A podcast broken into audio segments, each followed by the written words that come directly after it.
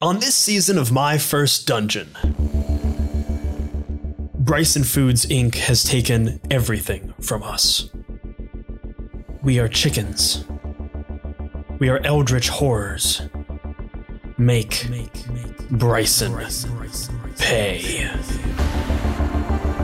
This season, I am joined by Elliot Davis, who will be teaching me how to run his brand new one page RPG, Something is Wrong with the Chickens, a game of poultry, eldritch horrors, and revenge. Elliot will teach me the rules, share some tips and tricks, and set me up for success in a zero prep game. After this, you'll never trust a chicken again. But remember, if you're having fun, you're already doing it right.